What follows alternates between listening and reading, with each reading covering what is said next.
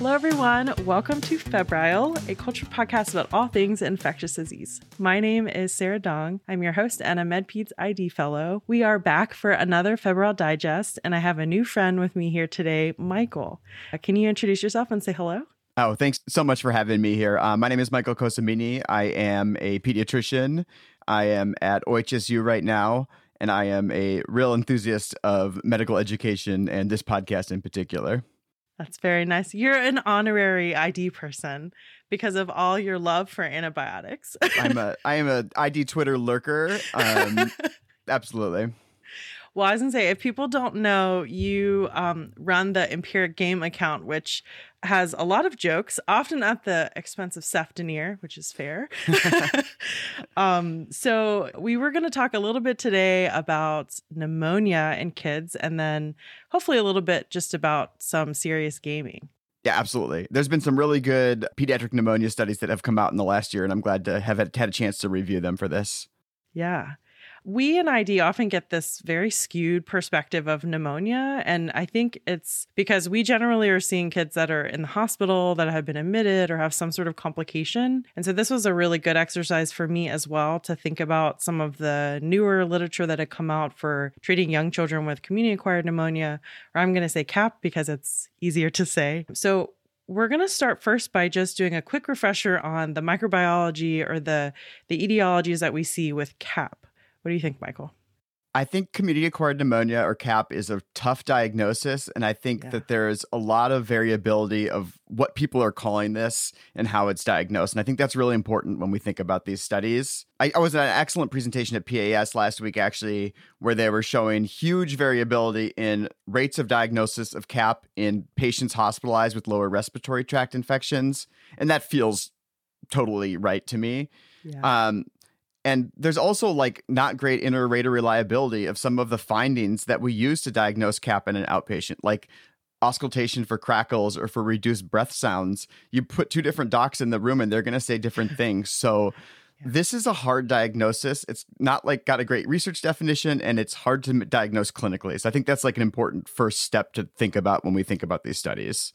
The second half of it is which bugs are we dealing with? And that's also not perfectly known in kids. And I, am so excited to be talking to an adult about this because, like, I think like pediatric pneumonia is not the same thing as adult pneumonia. Yeah, it really and, isn't.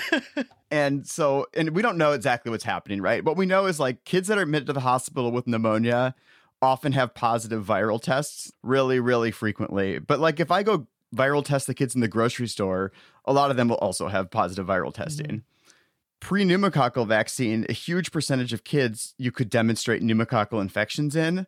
Post pneumococcal vaccine, that's not the case anymore, right? Like one of the best, like that 2015 Jain et al. EPIC study where they tried to figure out why hospitalized kids had pneumonia, they proved like 5% of them have pneumococcus. Mm. And so what are we dealing with, right? Like, what is pneumonia? I'm not totally sure, but strep pneumo is still the most important, like, quote unquote, typical pathogen.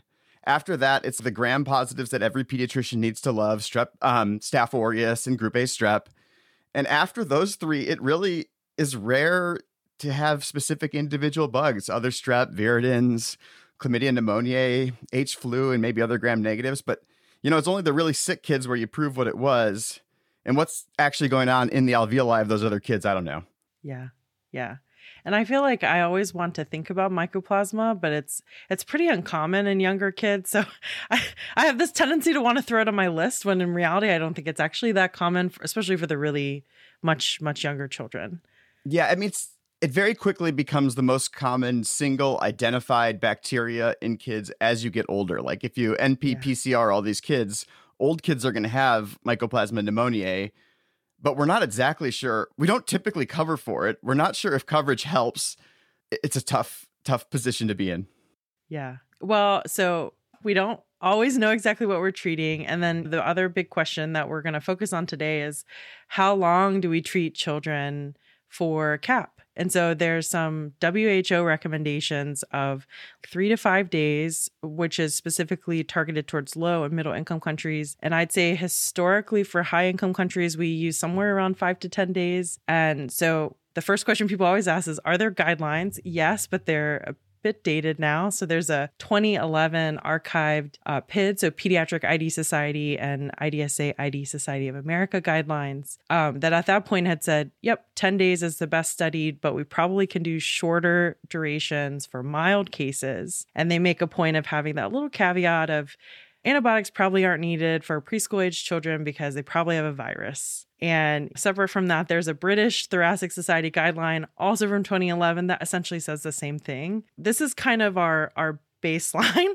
somewhere in this like ambiguous five to 10 days. And then, since honestly, just in these past couple years, I feel like several of these papers that we're going to talk about uh, came out. And so, although there's been several randomized trials for uh, children with non hospitalized pneumonia in low and middle income countries, we're not really going to talk about those quite as much today. We're going to focus on what's available to us for uncomplicated pneumonia. And if you look at high income countries, that's only actually a handful of a couple named trials that I think everyone has probably heard over the past year or two. And so we're going to focus on those. The ones suggesting somewhere three between like three and five days. Um, so I guess I will start with the first one. The one that I have to start off with is the SAFER trial, S A F E R, um, by Pernica and others in JAMA Pediatrics from last year. So this one was a randomized trial at two Canadian centers that looked at children six months to 10 years old with CAP. So they had fever, they may have had some respiratory symptoms like tachypnea or uh, like a primary diagnosis of CAP from the emergency room. And so they looked at 5 versus 10 days of high dose amoxicillin. So that meant our control arm was amoxicillin at 90 mg per kg split three times a day. And then the intervention arm is the amoxicillin at that same dose, but just for five days, followed by five days of the placebo. And so the clinical cure for these was essentially the same, about an 89, 90%. Um, and so that that's where I'm going to get us started. I'll throw it over to Michael. Yeah, I mean, I love this trial. I feel like these are Canadian ED docs diagnosing pneumonia. It's probably similar to the kids I'm going to say have pneumonia in my clinic, if not a little bit sicker. So the slightly sicker kids are doing okay in five days. Love it. Like two threads I'd pull on on this one is they talk a little bit in one of the appendices about caregiver absenteeism. And they find in the younger group that the kids on the longer course of antibiotics the adults miss more work and as an adult with my own like little humans at home i think that's like a super important outcome there's like a yeah uh, a, a longer median time missing work for the adults in that in that group mm-hmm. and this is like TID dosing too, which I know is probably optimal for strep pneumo, but contemporary strep pneumo is probably less likely to be resistant than it was back in the day. And maybe BID dosing would help a little bit with that caregiver absenteeism. Yeah. I don't know. The couple threads I wanted to pull in on that one, but I love this study. Okay, I've got one for you. I'm ready. This is Scout SCOUT-CAP. A lot of a lot of good acronyms today. this one is a study where they enroll about 380 kids. These are kids that have previously been diagnosed, whether it's in primary care primarily or urgent care or the emergency room with community acquired pneumonia. It's like now it's day three, four, five of antibiotics. If they're getting better, they're not having persistent fever, they're not still very sick with that, they get randomized to complete a 10 day course with their original beta lactam, amox mostly, but also some with amoxiclav or cefdinir. Ooh. Your favorite antibiotic. Yeah, I'll lovely. let everyone know. Um, yeah, so they, they randomize either to complete the course with the originally prescribed beta lactam um, for 10 days or to switch to a placebo at day five and look at their outcomes. The outcomes in this one is a little bit tricky because they they have this sort of ranked score sort of thing, which would take a while to explain it. I'm not going to bother. But basically, the antibiotic side effects were the same in the two groups. The clinical outcomes were the same in the two groups. Um, no one got hospitalized, and they have less total days of antibiotics in the group that got shorter courses of antibiotics, somewhat unsurprisingly. Yeah. And I I feel like I'm learning a lot about the way that they did the primary outcome for the I'll put a link for everyone to read about uh that outcome ranking, but I I summarize it to myself as they have the same clinical response with probably the same adverse effects and the one that has a shorter duration wins which i think is a very practical way to look at antibiotics and and what we do in id yeah, and they do one other interesting thing, which is they they they go back at these kids and look at their rates of antibiotic resistant genes, mm-hmm. and they do show a little bit less little bit less of antibiotic resistant genes in the kids that got the shorter course of antibiotics, which is not super clinically applicable for me, like for the next kid that I see in my outpatient clinic, but it's something to think about. Yeah. All right. And then the third kind of major one that we wanted to make sure we talked about was the I've been saying CAP-IT trial. I hope that's what everyone else has been saying. Can um, you cap it off for us? um, so this is from Bielicki and others from JAMA also this past year. Um, and this is what has really been su- suggesting the push towards three days of amoxicillin. So they had a little under 600 children that were at least six months old. The median age was about two and a half years. Um, and they looked at children discharged from the ED with CAP and treated with amoxicillin at either a, a, lower or standard dose of 35 to 50 mg per kg versus the high dose, so 75 to 90. It was dosed twice a day, and then they did either three or seven days. So these all these patients, I guess I didn't mention, were in the UK and Ireland, and so they didn't need X-rays or specific labs to be included, and they showed that the rate of antibiotic retreatment within 28 days was similar for the two groups, about 12 percent. And so this suggested like maybe we can use three days and maybe we can use standard dose amoxicillin. I think that there are some challenges to generalizing it and you know how do we think about this if we're using other antibiotics or perhaps older children but i think I, I don't know that this was surprising to too many people and it's just encouraging that we can start hopefully shifting towards shorter courses yeah all the, all of these studies really focus on that that younger age group like right like i think the the the median in mine was three and two and a half year old and this one i have a little trouble with because some of these kids they also got a little bit of antibiotics in the ed or the inpatient setting mm-hmm. before they got randomized i don't know I, i'm not ready to jump to low dose three day yeah. Um, and the only other thing I was going to mention, because I I made Febrile Digest so we could talk about things that are current. There actually was a uh, article from uh, PEDS ID Journal. Sorry, the, all the acronyms are very similar. Just from this last week, that looked at some cases. Uh, it's a multinational double-blind trial that was in Australia and New Zealand and Malaysia, and um, looked at children that had uncomplicated but radiographic confirmed CAP uh, it's kind of interesting. They did like a, one to three days of IV, then they had a couple days of oral amoxiclavulanate, and then they um, got either randomized to 13 to 14 days or a standard five to six days. And there's about like 300 children with similar clinical cure rates. You know, I it found no clinical benefit to doing the extended two week course, but I think at this point people have really bought in and i don't know that many people are using that duration for an uncomplicated pneumonia but just another you know another one to add to the to the list. So i i think one thing that we haven't really talked about for all these papers is how much of these children actually just have a virus. Um, and would they have done well regardless of whether or not we gave them antibiotics? I i don't know how you frame that and fit that into your interpretation of all these trials I think it's so hard because there probably is a large slice of kids in all of these studies that needed zero antibiotics. And knowing yeah. which which kids those are is really hard to say. I think I feel very comfortable after reviewing these, doing a five day course of you know amoxicillin uh, for a kid I diagnosed with community acquired pneumonia who's got a little bit of work of breathing or a little bit of SAT that's lower than I expected. Now for that kid that's got you know URI symptoms and I hear focal crackles, but everything else seems fine.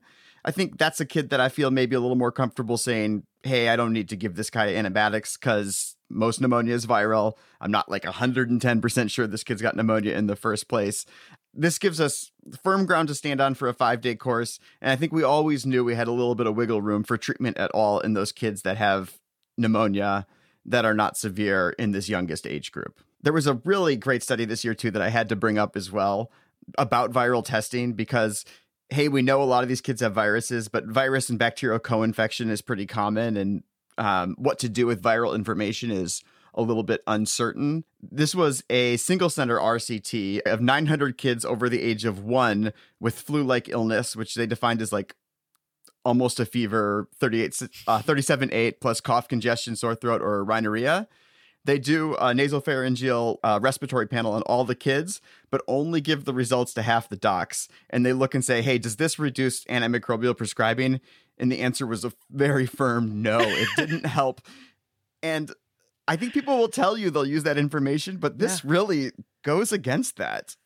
Yeah, I really love I thought this paper was fascinating. I was really glad that you wanted to talk about it because um I think we see a mixture of that where sometimes we think that someone feels confident enough, but there are plenty of cases where we get that answer and they still go out with a smidge of antibiotics. Yeah.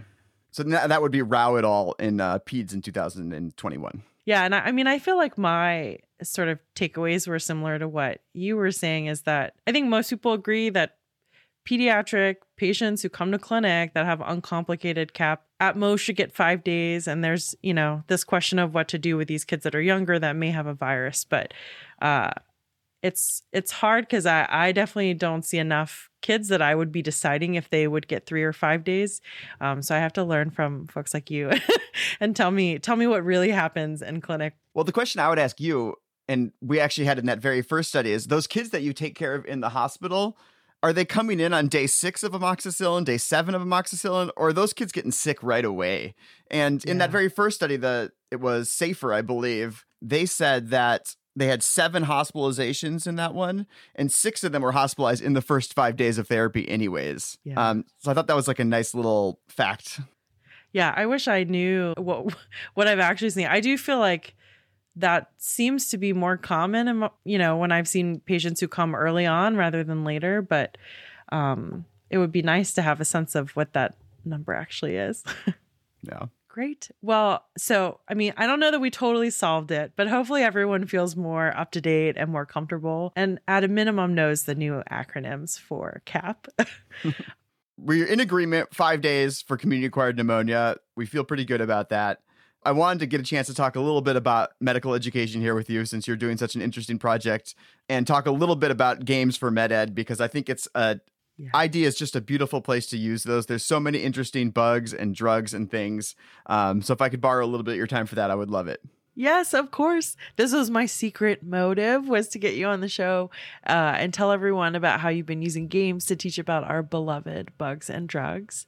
And I mentioned this earlier, but just to remind everyone, Mike is the creator of the Empiric game, which helps teach antibiotics. But that's just one of several games, and we're going to talk a little bit about the perfectly named Guess Poo we are going to try a little bit of an experiment and we're going to play a game on the podcast. So, everyone, please imagine in your head you're holding a handful of 18 cards. These 18 cards have a name of a pathogen that causes infectious diarrhea mm-hmm. and little mm-hmm. icons and words that describe the exposure, host factors, and symptoms that would make you think that that is the type of diarrhea that you're dealing with this is a this is just a little game exercise that's designed to teach semantic qualifiers which is those sort of binary things we we think about as doctors when we're trying to figure something out. Febrile versus not bloody versus watery acute versus chronic those kind of things that you know are are helping us in our little decision trees as we're seeing patients. And so we're going to do an experiment where we're going to play this game. Sarah do you have your cards ready? I'm ready Okay, but so let's have you let's have you be the um the one with the diarrhea first. So pick out okay. one of those cards that is like a, a patient you can remember recently or just one that you want to think about a little bit. Okay, I'm ready. And I am going to ask yes no questions and try to figure out what you're dealing with right here. Okay, okay, so is your diarrhea bloody? No. So it's not a bug that is typically associated with bloody diarrhea. Nope okay, so I'm getting rid of Shigella and Vibrio, like non-cholera Vibrio. Yeah. I'm getting rid of non-typhoidal Salmonella. I wish everyone could see how cool these cards look. Not Yersinia, probably. Not Campy, probably. All right. How about this? Is this diarrhea typically associated with travel? Like if I'm if, if I live North America, is this associated with me traveling somewhere and coming back with it? Not necessarily. Mm, no. All right, so I'm thinking probably like less likely cholera um, or cyclospora. Okay, is this diarrhea associated with recreational water or fresh water? Yes. Ooh. We've narrowed it down quite a bit. Okay. So I think this is cryptosporidium that we're dealing with. Uh... No. Giardia. It is Giardia. Actually, I realize like now, based on the questions you said, it could have been crypto. I had Giardia though in my hand. nice. oh, this is awesome. And the nice thing is that you may, you know, you don't have to have a baseline knowledge of all of these. What's nice about these is you have something in your hands and you're reviewing it in a way that's fun. I, I think that's what's been nice about seeing some of these meta games is especially thinking about using it for people who are not used to or not as familiar with either the infection or the antibiotics, which is what most of the ID related ones are. And I think that's really nice because I I swear the most common question I get when people hear that I like ID and medical education is how do we teach antibiotics? Yeah. As if there's like one single like good answer, there's not, but the more tools like this that we would have to think about teaching uh, ID or infections or drugs is amazing. Yeah, I think that you're bringing up a couple important points about games. Like it's active learning, right? Which is a really good way to learn to use active strategies. And it's like a little bit of a more low stakes environment. It's okay to be wrong, yeah. like I just demonstrated, um, but very publicly. Um, when you're playing a game, right? It's it's easier yeah. to be wrong playing a game than it is when someone asks you a question on rounds, right? I think that's that's the goal is to make people feel like they can explore and they can experiment and they can practice and get it right over time in a safe way, right? And I think games are good for that. Yeah. Okay, now you have to tell everyone how they can find all these games because I want everyone to know that I printed these out today, which you could do too. Yeah. Oh, and yours are double sided. I love your yours are, are better than mine. I printed them double sided in color. They look magnificent. They're beautiful. I so all of my games that I make are free to print. It's uh, bit.ly slash print empiric will take you there. Or if you just go to empiricgame.com, all one word, that's like you can find all my stuff there. Uh, my big one is Empiric, which is uh, an antibiotic card game, kind of like yeah. you know, learn your antibiotics the way you learn your Pokemon, uh, with a little bit of you know antibiotics with iconography that help you learn the important mm-hmm. bugs, your your um your MRSAs and such. Um, yeah. And color coding that helps you kind of encode those spectrum of activity from back when we had to memorize that with your beta lactams being blue and you know a rainbow kind of teaching you the uh, the spectrum of activity. You know, Febrile needed more Pokemon references, so I really appreciate your Pokemon references. I don't know that I've heard one yet. I know that's what I'm saying. It's been a lack of Pokemon or Pikachu references. Well, this is so awesome. So I'll make sure that for everyone who listens, I'll put a link to this obviously on our Twitter as well and on the website because uh, I hope that people can use these and and spread the word. I really appreciate you um, letting me join this community here and be on the show. Thank you so much, Sarah. Yeah, thanks for joining. Well, I hope it was quite obvious that I had a lot of fun with this episode. Thank you so much to Michael for joining Febrile today, and I hope you'll all check out Empiric Game and Guess Poo. Uh, maybe consider using it to kick off your console rounds one day with new learners. I will mention that after we recorded this, there actually was a new manuscript in CID on antibiotic treatment duration for CAP in outpatient children in high income countries, a systematic review and meta analysis from Dr. Kuitunen et al. in mid May. And that came to a similar conclusion that we've been talking about on the show that short treatment for three to five days was seen as equally effective and safe compared to longer recommendations for seven to 10 days for children over six months of age with CAP. So we'll try to do our best to still have some literature updates here on Febrile Digest episodes.